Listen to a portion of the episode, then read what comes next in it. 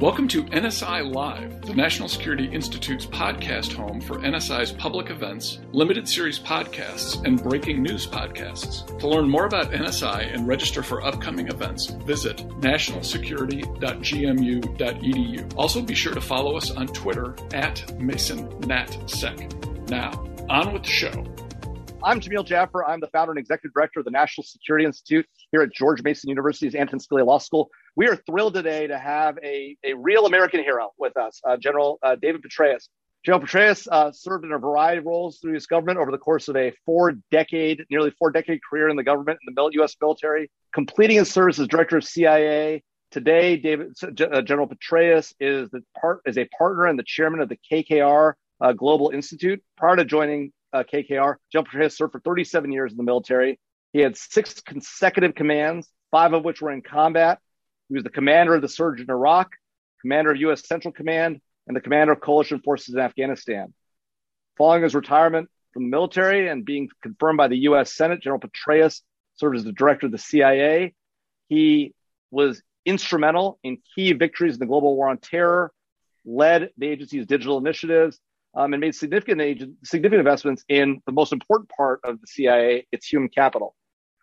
General Petraeus has, of course, uh, earned numerous awards, medals, decorations. Uh, he's been decorated by 13 foreign countries, including four Defense Distinguished Service Medals, the Bronze Star for Valor, two NATO Meritorious Service Medals, the Combat Action Badge, the Ranger Tab, Master Parachutist, and Air Assault badges. So we're thrilled, General Petraeus, to have you here with us today. Thank you for joining us, um, and uh, we're excited about the conversation. Great to be with you, Jamil, and thanks for what you did back in the day when we were serving in government together. Absolutely, sir. Absolutely. So, uh, Joe Petraeus, if, if, and, and, by the way, for the audience, we're going to have a conversation between me and Joe Petraeus for about 30, 35, 40 minutes, uh, but there'll be time for your questions. So, you you have questions that come up along the way, uh, please put them in the Q&A, um, and we'll get to those uh, at about the at about the 35, 40 minute mark.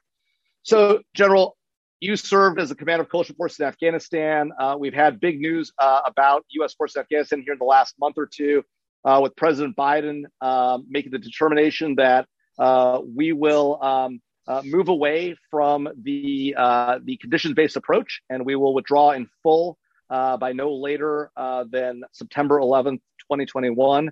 Um, you've you've recently argued that we're likely to look back on this decision um, and potentially regret it.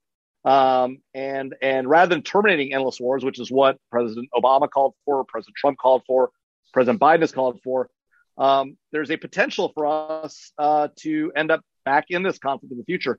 Talk to us about sort of your thinking here and uh, and and and what what the administration might do, if anything, uh, to to ameliorate some of the con- concerns that you have. Well, first of all, no one wants to end endless more wars more than those who have actually been part of them and know the loss and uh, serious injury and wounds and destruction and so forth uh, that accompany wars. And I'd love to see this war ended uh, in the way that actually most of the candidates uh, said they would, which was, quote, responsibly. Right. Um, and I fear that this is a decision that we will look back on and regret. Uh, it is already clear, in fact, that the security situation is eroding quite rapidly. There's a psychological component to this that is very, very important. Uh, Afghan security forces, like any soldiers uh, anywhere in the world, uh, will generally continue to fight as long as they think that there's someone coming to the rescue, a quick reaction force, uh, and that there will be supporting fires, close air support being the most important of those, of course in Afghanistan, a very right. vast country with mountainous terrain and a limited road infrastructure. And that which does exist is cut in many areas now already by the Taliban. So you've got to have air support. Uh, you have to have tactical air mobility, the C 130 aircraft that we have provided to them, uh, and then the dozens of Black Hawk helicopters. And we've right. also provided fixed wing close air support aircraft uh, and Little Bird attack aircraft. Um, I fear that maintaining those aircraft is going to prove very, very difficult. It already is. It is being flown at an operational tempo that is vastly higher than even what we flew wow. uh, in the busiest, uh, most demanding months of the surge in Iraq or the surge in Afghanistan. And they don't have the extraordinary resources, uh, contractors, maintenance personnel trained uh, in, and with the whole logistical structure and system uh, to provide the parts, the tools, the sets, yeah. kit outfits, as the terminology goes, and so forth.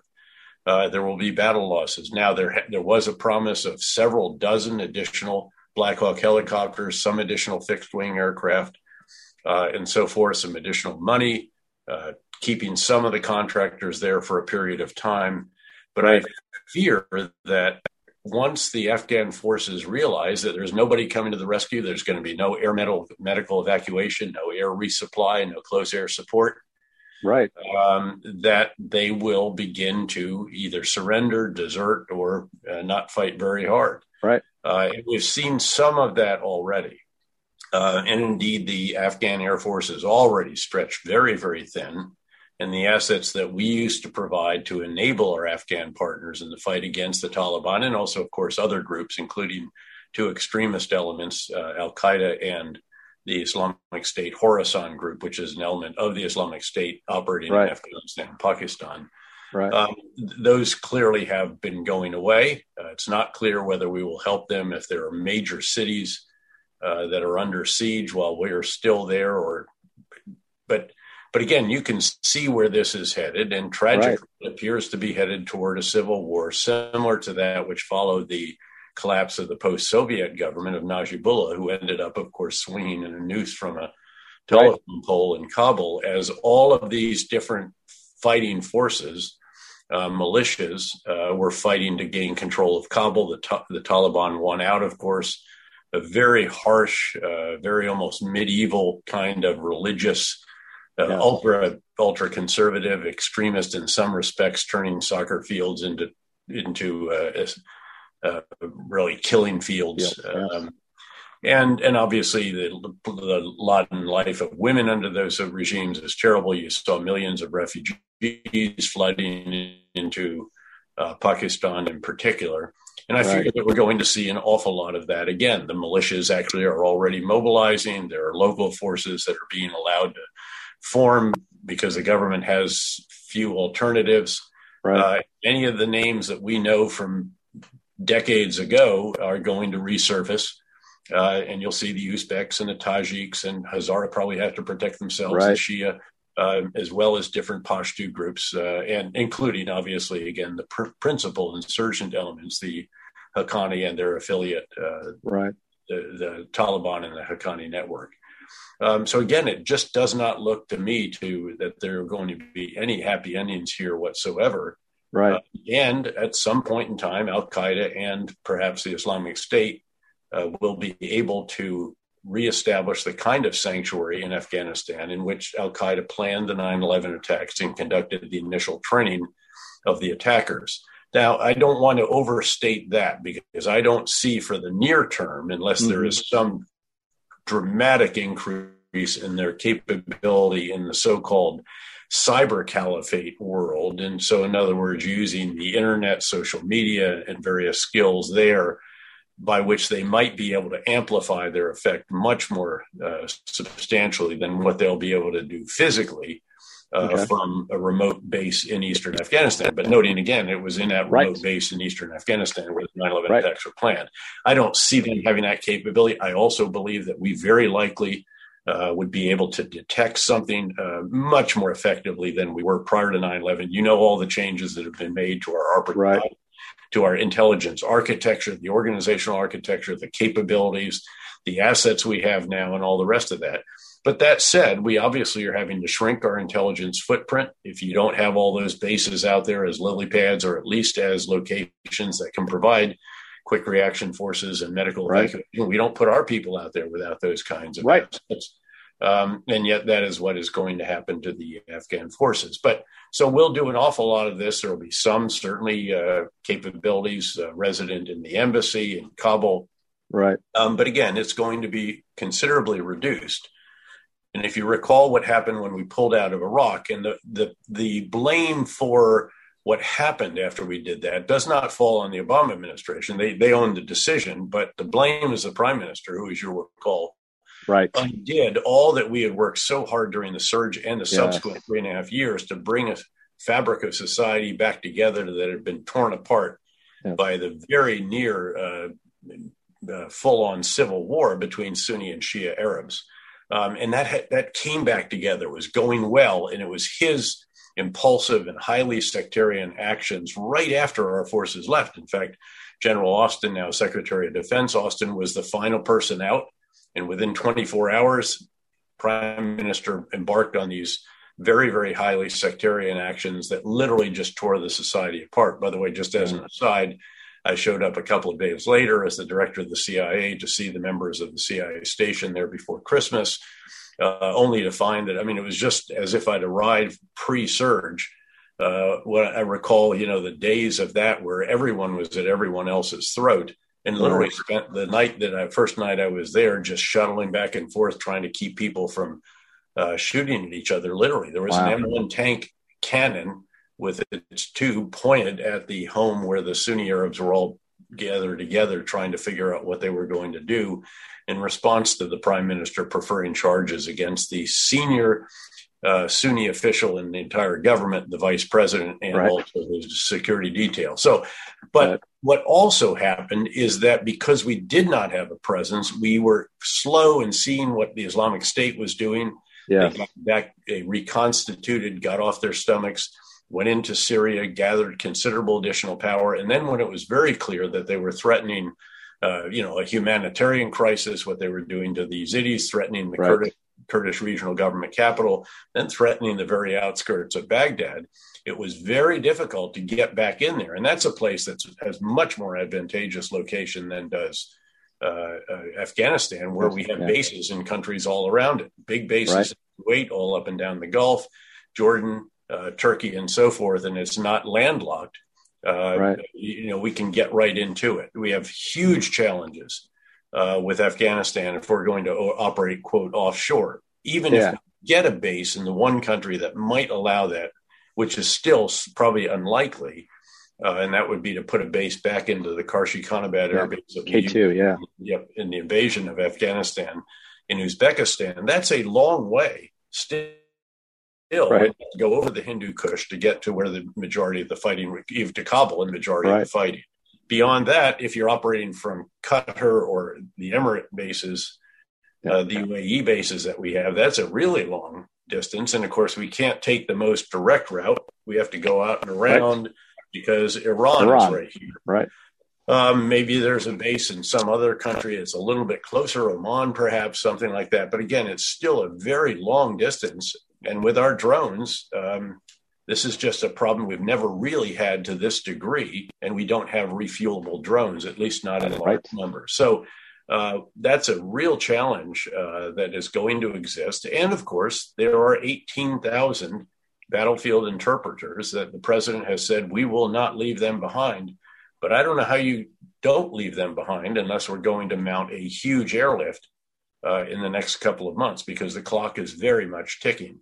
Right. Uh, and then put them in a third country, who knows? Again, perhaps one of the Gulf states. Right. Uh, and then sort out their status there and do the, the checks that we have been trying to do uh, in Afghanistan, but which have literally stopped because the interview process stopped due to a serious COVID uh, spread within the embassy mm. workforce. So again, there there are a lot of real challenges here, and um, you know, as I mentioned right after that decision was announced, um, I fear we're going to regret this. I'm also sensing right now that we really haven't had the kind of detailed planning to execute what it is that we're doing because we don't know of the possibility of a base in a neighboring country.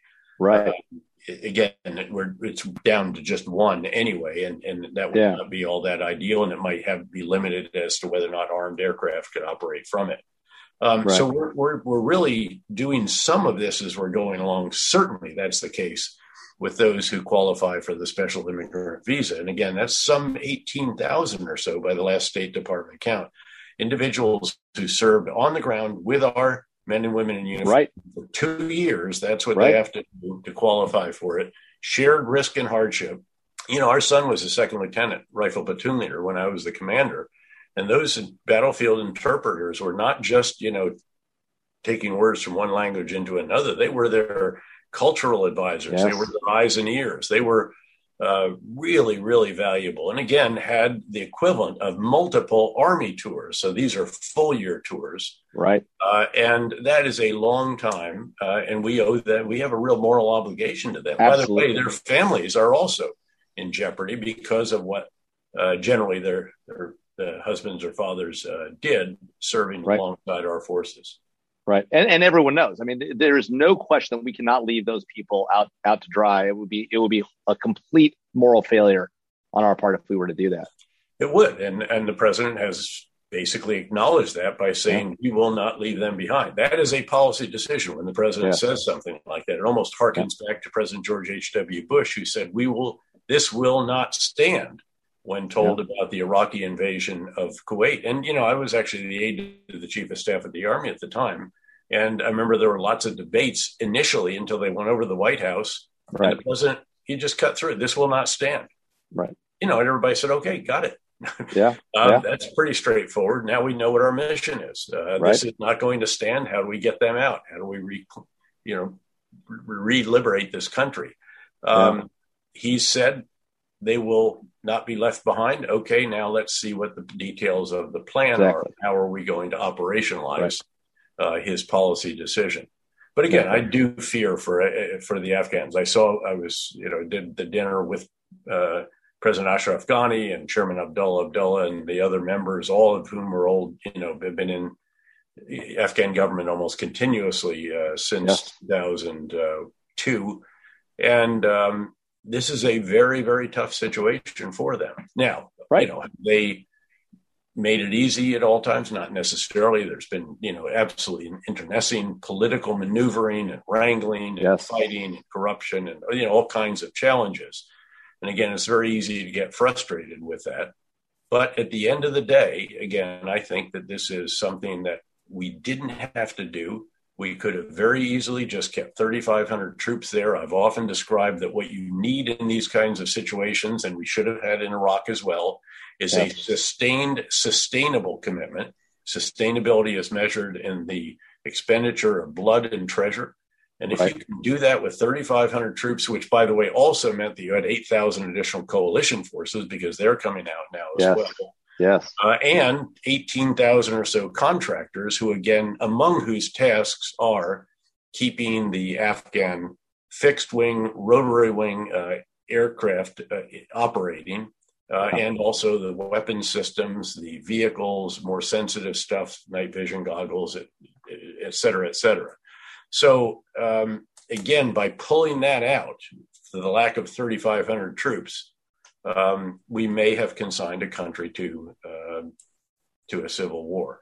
Yeah. I, I, do think this has some uh, repercussions elsewhere. I, you know, I'm, I know that they are saying that this is, we don't worry. This doesn't mean that we wouldn't do something, say in the Indo-Pacific, if that is necessary, or in this other place. Don't mistake this for a lack of resolve or what have you. Um, I don't know how you can't look at this and at least call that into question. Right. Right. I mean, and that is a superpower has to keep a lot of plates spinning to use the metaphorical image of the guy in the circus that puts a plate up, gets it spinning, goes over, does it with another, gives this one, you know, and just keeps him. Sooner or later, he's got 10 or 15 plates spinning. And certainly one of those, in our case, is vastly bigger than all of the others put together. That's the one that represents the US China relationship and really the US and all of our allies and partners' relationship with China. And we can talk more on that in a moment. Yeah. But superpowers also have to keep a lot of other plates spinning. And uh, again, we're seeing that in Somalia, where we had a very small presence, uh, doing that from outside, offshore, what have it, is, is not easy. Uh, the same with you know when President Trump tried to pull the troops out of Syria, put them back in, but you know these were yeah just leave less than two thousand troops there. And again, what's wrong with that? We were we've lost vastly more men and women in uniform in training accidents and collisions at sea than we have on the battlefield. Um, so, again, I would think that this is sustainable.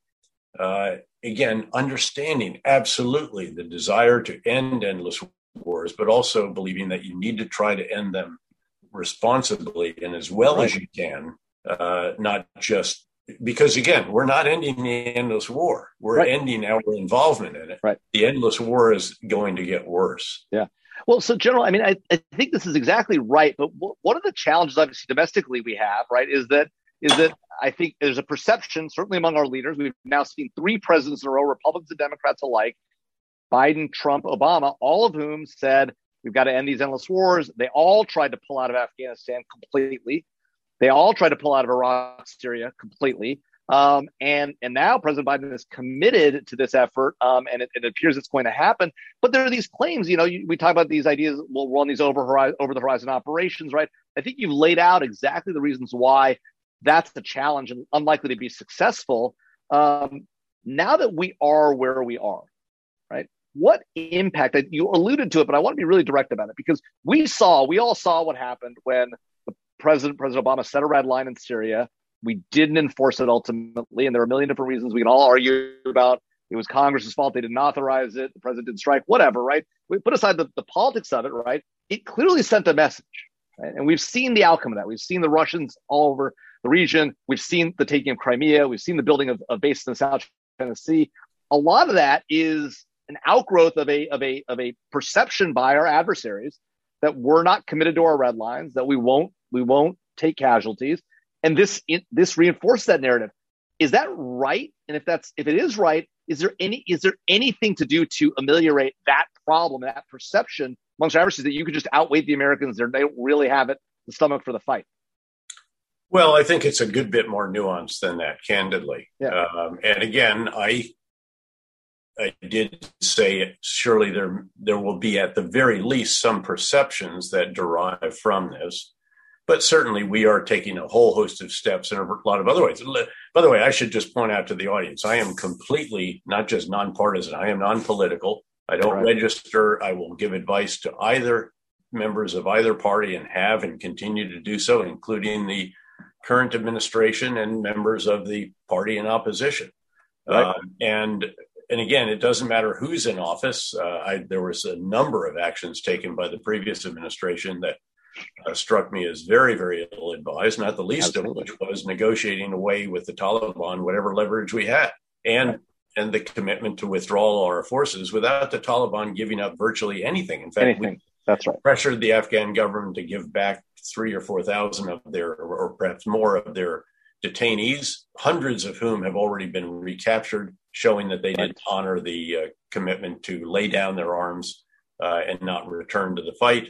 Uh, we've gotten virtually nothing from the Taliban. I mean, well, maybe they didn't attack us for a period of time. A fairly uh, but, short period of time, to be clear. Um, so, again, what did we get out of these negotiations from which we excluded the actual elected Afghan government? government? And I mean, there's a question there. If we really are bringing back our emphasis on democracy and human rights and women's rights and all the rest of that, what does this say about that? I, again, uh, right. the Taliban are obviously not paragons of virtue when it comes to any one of those particular issues or the values and freedoms that we cherish and are once again seeking to promote around the world. But again, it is more nuanced than that. There's much more to it. And, and frankly, I agree with about 95% of what the new administration is doing in its effort uh, when it comes to the foreign policy uh, establishing a sequencing process that it begins at home. Uh, that you have to first combat the pandemic. Needless to say, again, your your the foundation of strength for your foreign foreign policy comes from your uh, domestic uh, economic, political, social situation. Uh, so you've got to combat the pandemic. We've done that very, very impressively. A lot of work to be done. Certainly, we'd like to get further vaccination, but again, compared to the rest of the world, the U.S. Right. is leading the way. Uh, second, then make sure the economy is is being brought back. I mean, we've done that so effectively that the worry is actually inflation uh, and a worker shortage. There's a variety of reasons for that, needless to say, but and hopefully this uh, the inflation concerns will prove to be transitory rather than longer running. But that's a serious debate. As a former economics professor, has been fascinating to watch. Yeah. Then, of course, pursue the investment in our infrastructure, which in many cases is is uh, desperately in need of uh, refurbishment, uh, repair, reconstruction, new construction, uh, promote the the elements of the future, really the the sectors that are going to drive the economy in the future. uh, a whole variety of tech, AI, machine learning, uh, also green, uh, the uh, renewable energy production, all of these different initiatives, including investing in our people uh, and so forth. So that is all absolutely in my mind you know you can argue about some of the projects you can argue about some of the numbers the magnitude right. whatever but again i think that is all very seriously needed and in the meantime you are engaging or in some cases re-engaging uh, after a period that in many respects especially the final two years was an america first uh, approach not just rhetorically but also in actions um, and so you're re-engaging with our most important asia allies, allies yep. and partners including especially the Quad. Uh, yes. That is at levels it's never been before, helped in part because of what China has done to India. Uh, then you go have the G7 summit, very successful. Uh, you have the US EU summit, equally successful, a NATO summit, uh, some bilateral summits uh, and meetings, uh, the meeting with President Putin, and now they're ready to begin the most important summit and relationship of all, noting that obviously the uh, U.S. Secretary of State and National Security Advisor met with their counterparts in Alaska, right, in a pretty contentious, at least publicly. Uh, I, I, my understanding is when the doors closed, it got down to business. But right. now you, you you can start to anticipate, perhaps at the, on the margins of the G20 meeting in Italy, uh, in, in, the coming months uh, a meeting between President Xi and President Biden. Um, and again, all of this to establish a coherent, comprehensive whole of governments with an S on the end. So all of our elements of power, plus yeah. uh, those of all of our partners and allies wow. around the world, which we uniquely have uh, in the policy for China. Uh, to ensure yeah. that, yep, cooperate where we can, climate, pandemic, some other issues, compete where that's necessary uh, in a lot of sectors that will be try to get it as, as level playing field as is possible.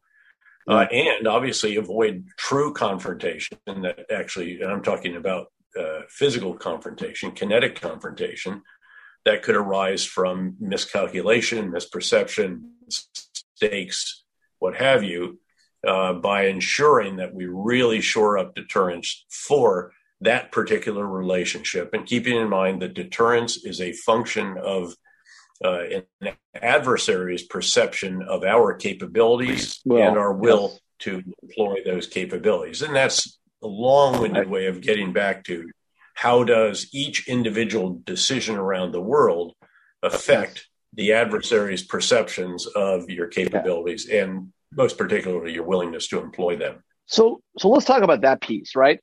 How, in your mind, uh, does China view today our capabilities and will to push back on their activities, particularly in the region, right? Let's talk about the Quad, right?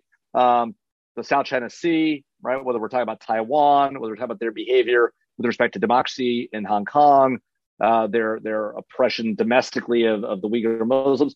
Does China perceive that we have the capability and the will to address any or some of those issues if they were to go further, right? If they were to cross the Taiwan Strait. Um, and and and what impact, if any, do a lot of these things that are happening in other places? You point out uh, we had a we had a great meeting with the Europeans when it came to uh, both NATO, the G7, and the like, and, and commitments came out of that. Right, we'll see how that get, gets implemented. Do you see the Chinese perception changing of our capabilities and will, or uh, where, where do you see that stands today? Well, I think it's still, frankly, premature to even make that kind of assessment, given that this administration is still in its first six months. Right. Um, and and by the way, up front, I should note. I mean, my most fervent desire is that the U.S.-China relationship is one that is as absolutely mutually beneficial as is possible, uh, because the alternative uh, obviously could be very grim uh, in a nuclear age. Uh, you know, yeah. Graham Allison did the wonderful study of these. I think it was 16 case cases in the last few centuries where you have an established power and a rising power, and he uses this. Dates back to the Peloponnesian Wars, where, of course, Thucydides wrote about Sparta, the established power, read the United States. Right. Uh, Athens, the rising power, read China.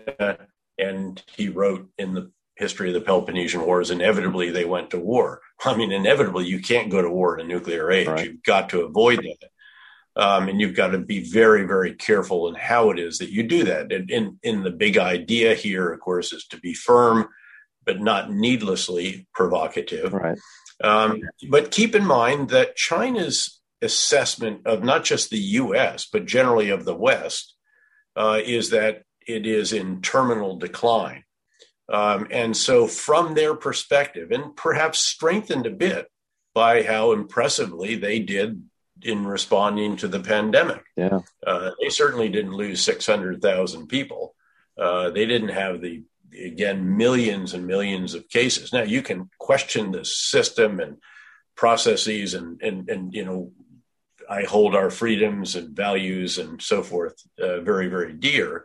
Right. Um, but again, from their perspective, that's what they have seen of the West. And they're keenly aware um, that, contrary to what was written back in uh, 1989 by Francis Fukuyama in that famous essay, The End of History, which right. that became a book.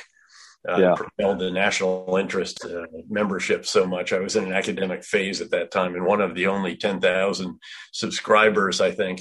Um, but as you recall, his conclusion was, or his prediction was that this competition of systems, which is how he described history, the dialectic and the competition right. between contending systems, uh, in that competition, uh, the US led Western system of democratically elected governance and free market economics was prevailing and had prevailed really right, had over, prevailed, exactly. over the Soviet Communist Party and its command economy. Um, and so history was over, uh, he wrote. And the zenith of history, again, in the development of systems, was what it was that we have. Um, well, you know, China now, certainly with uh, considerable reason, can beg to differ. Right. Uh, they have done in 42 years since Deng Xiaoping welcomed the world to China what no country in history has ever done in terms of economic growth, pulling hundreds of millions of people uh, out of power, out of poverty, uh, building infrastructure that is the envy of much of the rest of the world, et cetera, et cetera. Of course, helped by having a market of 1.3 billion right, people. Right. Uh, but there are other countries that have over a billion people that have not achieved that same kind sure. uh, of growth. And meantime, they look at the Western uh, democracies and they see a degree of populism. I think it's fair to assess that we have had a bit of populism in our country uh, uh, in recent years, and, and, not just in the previous administration. It started a while before That's right. that. That's right. Um, and look at UK with Brexit. Look at France, yeah. where Marine Le Pen won over 30% of the vote. Again, you just walk right. your way around the democracies. Right. And from their perspective, at the least, um, you can say, hey, look, our system's better. Again, they're in terminal decline. Uh, we are going to prevail in whatever competition takes place. Now, I don't think that is going to be the case. Uh, yeah. I'm one who believes, as Warren Buffett has often said, that it never pays to bet against America. I certainly hope that's true, and I touch wood while I say that. And that many of the programs being pursued by the administration, in many cases with bipartisan support, um, certainly when it came to reviving the economy, uh, combating the pandemic, even I think, I hope we'll see with the infrastructure bill and so forth, um, that you're going to see a, a U.S. with a lot of pent up demand from uh, the period of the pandemic, right. just accelerating growth. Yeah. It's already started, and the growth is going to be very, very considerable. Yeah. Uh, and, you know, as a partner in one of the world's biggest investment firms, one that owns 110 companies, I think we have a reasonable assessment of this, and then minority investments in another hundred or so. So yeah. that's my hope of what is going to happen, and that right. the Chinese assessment will be one that you, you know, um, they're on a bit of a rebound. Uh, they have got allies and partners. Um, yeah, it's noisy and it looks sort of ugly sometimes, and um, it's you know there's a cacophony associated with these democracies. But by golly, look at what they are doing. So very, very premature at this point, I think, yeah. uh, to say that China might perceive what I have just described, uh, because it is still, I mean, it's very much show me time. Uh, yeah. You really have to have. My, my, dad was a crusty Dutch sea captain who came to America at the beginning of World War II and sailed throughout the war in the U.S. Merchant Marine. Um, and you know, he would look at me and say, "Results, boy." And I think you know we're at that point, results, U.S., and that's what yeah. we we need to pull together and produce yeah. those. Yeah. Well, you know, I, in so doing. Yeah, and, and look, I and I think that's the key is this is the point about leading the world. And I do want to get to audience questions here in just a minute, but I do want to ask you about a point that you made earlier. Um, and you have this unique perspective, right? Because you've had a long history of national security um, and leading our troops in combat, uh, but you've also had a long career as teaching economics and and and now you know leading uh, as part of part of KKR uh, this effort to acquire and and and and develop uh, uh, uh, you know both startups. I mean, you're you're an advisor to 20 startups, an investor in 20 startups, um, and and large that's, scale. That's personal. That's separate. They're all approved right. by KKR, and all, many of the partners invest right. in startups. Fair enough. And and and obviously KKR's large uh, 110 acquisitions that it, that it owns, and the other 100 companies have minority investments in. You know, so you have a unique perspective from an economic perspective and a national security perspective on this problem. And I guess what I what I want to what I what I'm interested to hear from you is is in this scenario we're coming out of we're coming out of the COVID pandemic. You've made a, you made a, a strong case for the idea that we're going to accelerate, right? But a lot of that turns on some of the investments that we're making in infrastructures. A lot of it turns on us protecting this new sort of innovation economy uh, that we're building here in this country. And we've seen, you know, a lot of the intellectual property walk out the back door to China, right? A lot of what you described in Chinese Chinese growth and, and success hasn't been solely based on on the theft of that intellectual property, but some of it has. Um, how do we do we have an opportunity here to effectively win this economic competition or even compete effectively given the 1.3 billion uh, consumers um, and and and sort of sort of worker base in China?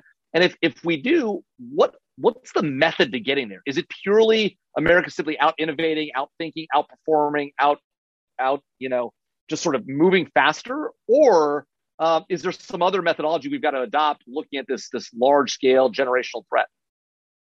Well, look, it's always all of the above. Yeah. And we have seen challenges in the past, never anything remotely uh, on the scale and magnitude, and frankly, right. the achievement of China.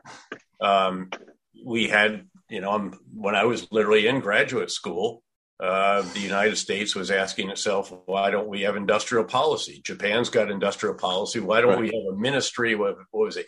Industry and right. MITI, yes. Uh, and um, you know, we had classical economists at Princeton that said, well, let's see how this works out. Again, we've had these cycles before. Yeah, you know, our auto industry isn't as competitive as it as it was, and Japan is outdoing us in that regard. But again, give that time, and I think that's some of what is going on. Um, hmm. Test question for you: Yeah, uh, who, what company in the world has invented the smallest microchip? Because keep in mind, smaller is better. Yeah. Uh, in terms of microchips, because you know the smaller it is, and you put all these different, uh, if you will, circuits and everything else yeah. on a tiny little chip. Um, well, I think it's IBM, right? IBM's got three nanometer, right? You are. It's actually two. Two. Uh, they just announced a two nanometer. Now they don't have it in production yet. Right. this right. is Process. massive because the leading technology was uh, TSMC, Taiwan Semiconductor Manufacturing Company, uh, which is you know a vast amount of the world's most sophisticated chips in the three to five range, and then you have uh, I think it's Samsung in uh, in Korea uh, that is making slightly larger, and then you have Intel and the others that are still cranking out tons of you know ten and whatever. You need all sizes, but the big prize is the company that can make the smallest, invent the smallest, and then actually you got to produce it. And as you well know, a factory to produce this, because of all the yes. robotics and the sophistication uh, and all the rest of that, is you're you're talking a ten to twenty billion dollar investment. Uh, happily, by the way, both uh, TSMC and Samsung are building factories in, in the United US. States. Yes. Um, so again, that's another good sign.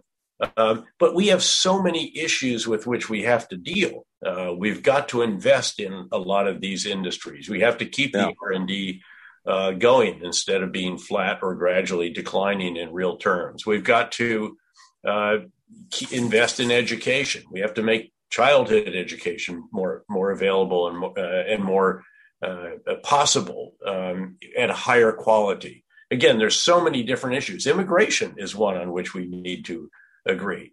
Uh, right. Frankly, if you come back to the U.S. China relationship, there's a really important component that no one has talked about, um, and that is a trade component. I mean, if you're really serious about, again, having a truly coherent and comprehensive uh, whole of government's policy, we would rejoin the Trans-Pacific Partnership in its new new form without us. Right.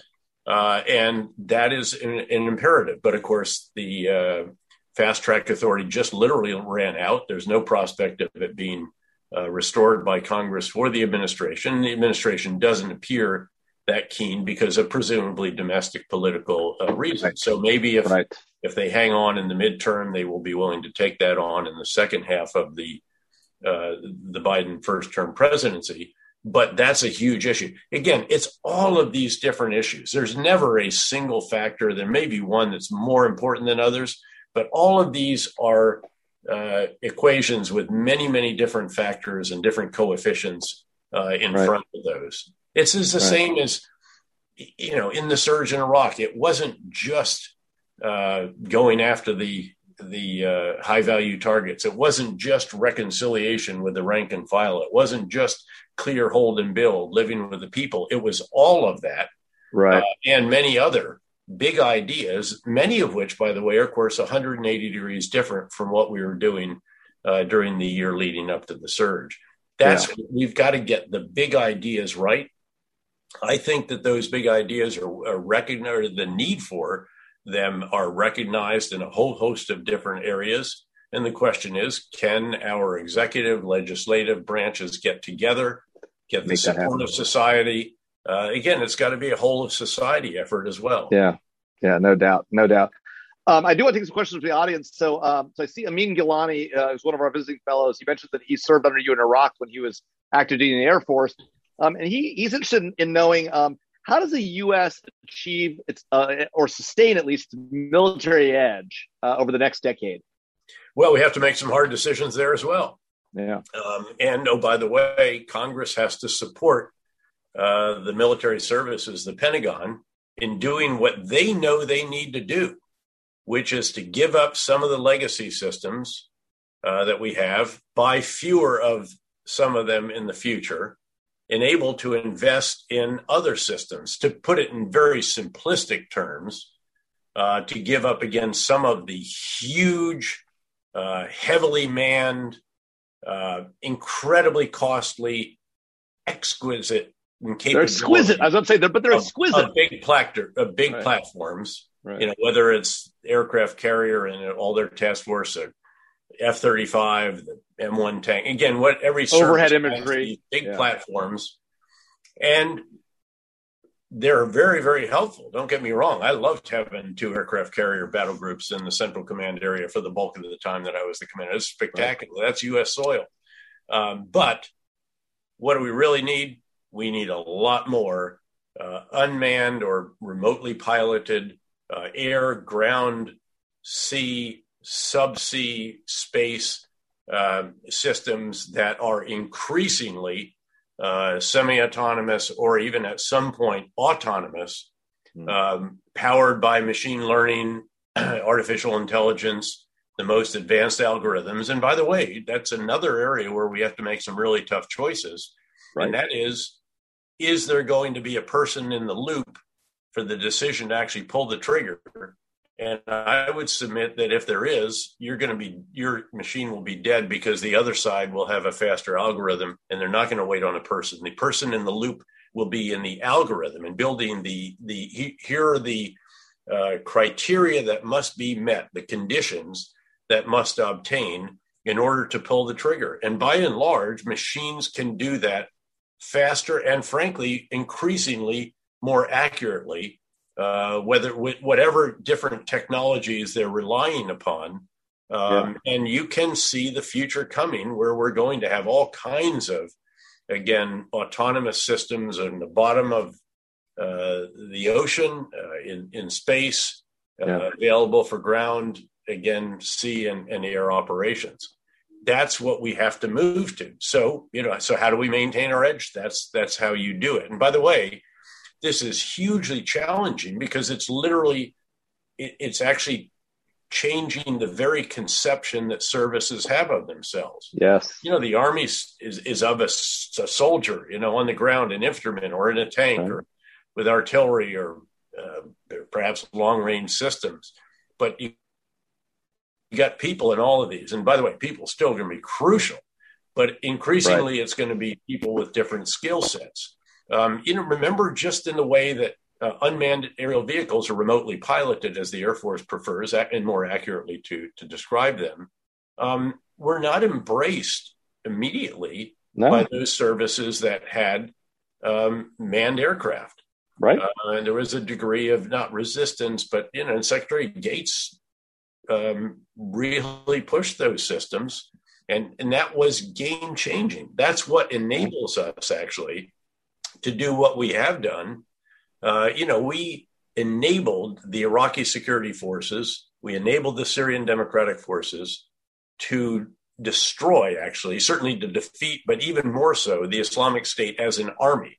Now, of course, bad idea to ever fight even a force supported by the U.S. as an army, uh, because if you mass, then you're you're going to be destroyed. Right. But we didn't do the fighting on the front lines the way we had to during the surge in Iraq. We didn't do the mm-hmm. reconciliation, the reconstruction, the restoration of basic services, all of these tasks that we actually had to get involved in, in some cases, lead, because right. if we didn't, the country was going to descend into civil war. Here, because we could put an armada of drones up over those forces, we can fuse intelligence in ways that we never could before, and we can yep. advise and assist remotely, basically, yeah. uh, with the commanders and command posts. Um, that is a game changing capability. And it did change what we were able to do. If we'd had that in the beginning, you know, we, I remember all the way back when I was a two star general commanding the Great 101st Airborne Division during the fight to Baghdad. Right. Uh, and there were three Army divisions on the left flank, if you will, the west flank. Uh, the Marines were on the right flank on the east. Um, and we were all sort of fighting over the one predator that would occasionally orbit right. overhead, not even one unblinking eye, not right. a line, just one predator with a lousy feed, and it wasn't armed, as I recall. I mean, right. think about how far we have come, uh, both first in predators and in reapers, and this yeah. ability to keep many, many, many dozens of unblinking eyes uh, over battlefields and to shoot from them when needed right. uh, and also the precision air attack capability. So right. that's that's how this is advanced in those particular irregular warfare. Uh, again, imagine what that can do uh, in the preparation, really to deter uh, right. the adversaries and what is commonly referred to as a, uh, a great power competition, the return yeah. power competition. Yeah, no, it's it's it's a great point. Um, you know, one of our audience members uh, asked um, about about our sort of our conversations revolve in a lot of ways around kinetic threats. Um, although the China thing is, is definitely a, a different story. Um, how concerned are you about about growing non-kinetic threats? Uh, the audience member asks. Well, I mean, it's it's a daily um, yeah. experience. Uh, yeah. You see what's going on in cyberspace, right? And I'm not just even talking about um, the cyber activities that are being carried out by nation states, by criminals, by extremist groups, and, and a host of other non state actors. Um, we're talking about what's going on in social media. Yeah. You're talking about what's going on again in outer space. So, again, there are so many uh, areas in which there is actual, call it combat or whatever you want to call it, Right. But there is, you know, cyber warfare is actually ongoing. The Pentagon yeah, is bombarded. Yes. The networks yes. of the Pentagon are bombarded on a daily basis, as you well know, um, by, again, this whole array uh, of individuals who wish us ill. Um, and we have to fend them off. And it has gotten more and more and more complex to the point that, of course, you see the colonial pipeline shut down and it disrupts the entire delivery of of half of the refined products to the eastern uh, seaboard. It's publicly known we are one of the major investors in Colonial Pipeline, as you right. know. Uh, we saw what happened, of course, with the SolarWinds attack uh, hack, right? Which was a supply chain, we believe. We saw what happened right. with the Microsoft Exchange. Uh, these are very sophisticated, and in many of the uh, the ways that individuals are again doing the phishing attacks, the different probes, all the different uh, the ransomware attacks that have proliferated dramatically, and we hear about uh, only a subset of those, a Handful, fraction right. of them. Right. Um, these are vastly more diabolically uh, clever. I'm also on the board of one of the companies we own is the largest pure play cybersecurity services firm. Uh, and again, to create the kind of, once again, comprehensive, uh, integrated, managed, and designed cybersecurity architecture uh, is very, very challenging. And, Right. and very few companies have the capability to do that. They go out and buy this or buy that or buy you know a couple of different products and a bunch and they put it together. But again, it has to be comprehensive. It has to be integrated and integratable. It has to be managed. Um, and it has to include all of these different elements of a so-called reference architecture uh, if it is to stand a chance. And then, of course, you have to have uh, a workforce that practices cyber hygiene and uh, systems administrators that are Right. trustworthy. All of the again, this is a massive challenge Yeah. for our corporations in the United States today. So you ask about where are the non-kinetic? That's Yeah. certainly a huge, uh, a huge area for that. And Yeah. again, I think it's going to get more and more challenging. I'm very heartened uh, by the three individuals that uh, President Biden has already in office, or the Yes. one assistant director Jane Cook Easter still Yeah. awaiting confirmation, but a brilliant. She was one of our team, uh, West Point Rhodes Scholar, She's a superstar. NSA. She came to Baghdad for a week and went home six months later. You know, after helping us build Right. the large cloud outside the country at the time, I think to enable the uh, integration of Yeah. intelligence of Yeah, the- disparate data Right. And so Right. forth. For a whole And the delivery to the warfighter instantaneously of that of that intelligence. Yeah. So Yeah. again, Um, there are others. A- Again, you have the first cyber czar, Chris Right. Inglis, Superstar. again, brilliant. And you have the restoration of the individual in the in the uh, uh, White Yeah, House as yeah. well. Uh, all very, very, and Neuberger, very, very highly qualified. Um, I do want to change uh, change topics a little bit. I will come back to some of the stuff you just talked about, but I, have, I've got a great question from Martha Miller. Uh, she mentions that you participated in uh, uh, in the German Chancellor debate at the Munich Security Conference, um, and you asked the candidates about Germany's combat readiness. Um, what did you think about the candidates' comments on Germany taking more responsibility uh, for European security and global challenges? Well, we've had discussions of this many, many times over the years. So one of the I, I was in Cold War Europe uh, in NATO. Right. In fact, I had NATO assignments as a one star, three star, and four star general. Usually, they were dual hatted uh, with a U.S. assignment, and but I was also the you know speechwriter for the NATO Supreme Allied Commander. Uh, in an earlier life and, and all the rest of that. And then my first assignments as a lieutenant and captain uh, in Italy, Germany, Belgium, and so forth. Yeah.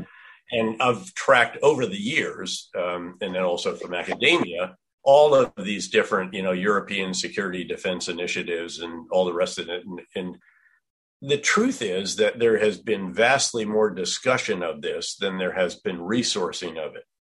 And generally, I often have responded as, you know, I got a bit more senior and it wouldn't seem to be too impertinent, but, you know, and, and not as bluntly as this perhaps, but, you know, if, if I'm not interested in more headquarters or rearranging the capabilities that you have already.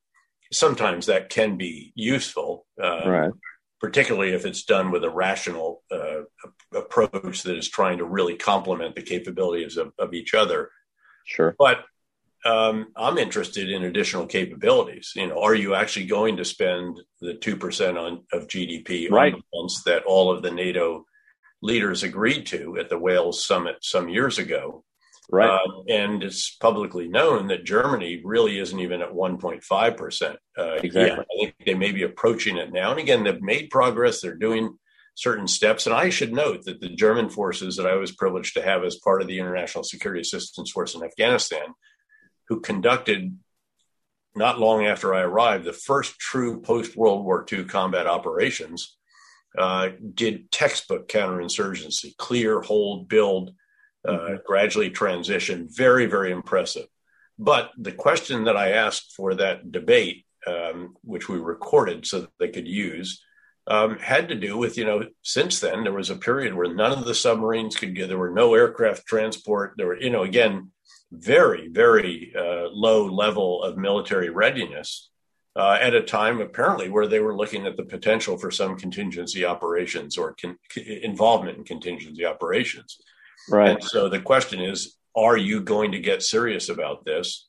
Um, and again, I'm all for Europe sharing more of the load because we should recognize right now the U.S. doesn't just spend more than all of its 29 NATO allies put together; it spends twice as much as all of right. them, and that again certainly Europeans should do more. And and it's it has been heartening actually to see more European countries uh, break through that two percent of GDP on defense threshold uh, and meet that standard. But still, some really major countries uh, have not achieved that.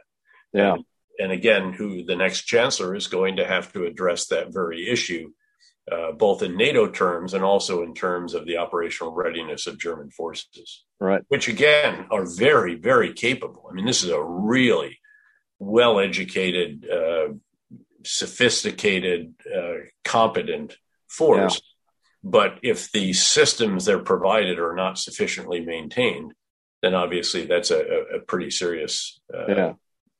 drawback. So uh, Dmitri Alperovitch is on our board of advisors and uh, great man, co-founder, yeah, co-founder of CrowdStrike, um, and the chairman of the Silverado Policy Accelerator. He's interested in your views on the Space Force. Good move, I thought move. That, I thought that was a good move. Uh, I applauded that uh, move by the previous uh, administration, and also the way that they did it, hmm. where you keep it as part of the Air Force, because the concern whenever you get new structure is that now all of a sudden you don't just get the forces you actually want, you know, the space guardians and all the capabilities that they have. You end up having to have a new military academy and, you know, right. so a new basic course, advanced course, staff college, right. war college. And that is a lot of administrative overhead. It's hugely yep. important. The education of the forces, the professional development is critical. Right. Uh, but again, that's an awful lot of overhead. So by keeping it under the Air Force, essentially the way you have the Department of Navy that has mm-hmm. the U.S. Navy and the U.S. Marine, Marine Corps, Corps and, and, they yeah. use some of the same facilities, not all of them. They've actually built out quite a bit uh, on the Marine side, but but that's very very good, I think. Uh, and so the way they've gone about, first of all, I thought it, there was an imperative to do it. It was a, it was a good decision. Right. Uh, and then the way they have gone about it, I think by and large, now it, we're still in the early stages. You're just seeing the transition of uh, individuals from the other services right. to uh, the Space Force and so forth. Um, and, and time will tell how well we actually do that. But the, the trend uh, and the decision and all the rest of that, I think, are very good. And by the way, I, I, should also note I'm the coach, honorary co-chairman of Silverado Dimitri's initiative, yes. uh, which I really applaud. In fact, the other day he had uh, the woman in the White House who he does, Anne Neuberger, yes, and and very very impressive conversation. Yep, absolutely. Uh, so, sir, I think we probably have time for a quick one more question. Um, so, uh, so let's see, try to find something. Um, what's the most strategic question you get asked on a recurring basis? Mark Solomons asks. What's the toughest question you get asked? about strategy? Well, I think it comes back to the uh, evolving U.S. China relationship. Right. Um, yeah. We've talked quite a bit about that. You know, I've given the very sort of the biggest of the big ideas about that. Yeah. But you've then got to actually, you've got to start to operationalize those big yes. ideas. And so how well is the Indo Pacific theater set for the operations that it could be called upon to conduct? And by the way, if it's ready for those, the perception of a would be adversary will be that perhaps that again, the capabilities are impressive and there's a yes. will to uh, employ those capabilities just because they have taken all these different steps. Right. Um, and having been privileged to be a commander of a combatant commander of an area of responsibility, U.S. Central Command, uh, which ran from Egypt uh, to Pakistan and Kazakhstan down to Yemen and the pirate infested waters off Somalia. We were very proud to have about 90% of the world's problems at that time Uh, right. we, didn't, we didn't have a resurgent great power rivalries at, just yet. Um, but, you know, we were a theater at war. And I know what kinds of capabilities and, again, organizational architecture you have to have to do that. I mean, we had a full up Air Operations Center. We had yeah. Joint Special Operations Command headquarters was living in our uh, area of responsibility. Yeah. We had two headquarters actually fighting Iraq and Afghanistan, uh, and then a handful of others for a variety of other responsibilities. But it's how do you configure all of this? So, yes. and I think that still is the strategy, the realm, because it is, you know, ends, ways, and means. Yeah. And that's into the operationalization, uh, again, of a particular strategy. Yeah. And I find that that's, again, that's drilling down a couple more Absolutely. levels. I've actually had a very good conversation with the new Indo-PACOM commander very early on when he was here in Washington. We spent an evening together. Um, and that's a fascinating question. Yeah. Where, because it it's, gets beyond that, what I've laid out here um, and what I put in a monograph when I was a fellow at Harvard about that coherent, yes. comprehensive approach, whole of right. government's approach. Right. With the now let's Center, start getting into those, and and again, those are fascinating questions. Um, and for what it, I, I have enormous admiration for the members of this administration, uh, the National Security Advisor Jake, Jake Sullivan, yep. the Secretary of State Tony Blinken. Obviously, Lloyd Austin was you know under me in two different uh, combat tours right? Uh, our Secretary of Defense, uh, Chairman of the Joint Chiefs, Milley, and others. Again, yes. there's a really, really talented team. And some Absolutely. of these are just sheer inspired. You know, Bill Burns, a CI director, uh, the AID uh, director, and some others. These are really, really inspired choices. Yeah. Now it's bringing it all together, though, because again, coherent, comprehensive, yep. governments.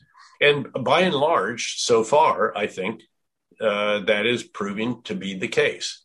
Uh, there is an exception, as I mentioned, um, when it comes, I think, to the decision in Afghanistan, which again, I, I fear we will regret to come back to where we started. Um, yeah. But by and large, I think a very impressive uh, beginning, uh, noting that, you know, it, it's not always all bad to start in a crisis, yeah. um, as with the beginning of the surge in Iraq. Uh, if the outcome can, at the end of the day, uh, be that violence is down by 85% and so forth. So, right. Um, anyway, well, look, this has really been a privilege. Uh, you've guided well, us yeah. like the, the lawyer and uh, counselor that you have been in the Recovering past. Recovering lawyer. That's it. So, uh, thanks for the invitation. Uh, thanks to all the audience that has uh, stayed with us throughout this, and congratulations Absolutely. on a great initiative. Thanks. Well, General, listen, thanks for spending this time with us. I promise I get you out at six at 603, so we'll keep it short. So thanks to, thanks to you for being here. Thanks to audience for being here. Uh, folks, check out our website, nationalsecurity.gmu.edu. Check out our awesome podcasts, including uh, Iron Iron Butterfly, uh, which you which you re, which you repost on LinkedIn, Fault Lines, NSI Live. We're on Twitter at Mason Natsec, and of course, General Petraeus. Thank you again for being here. Awesome conversation. Thank you for your service. And thanks to everybody. For being here. Have a great evening, everybody. Thank you for joining us for this presentation from the National Security Institute. Find out more about the Institute and upcoming events at nationalsecurity.gmu.edu. Also, be sure to follow us on Twitter at MasonNatSec. If you like what we are doing here, please be sure to rate, review, and subscribe so that more people can find our show. We'd like to thank Claude Jennings for editing and Grant Haver for production assistance.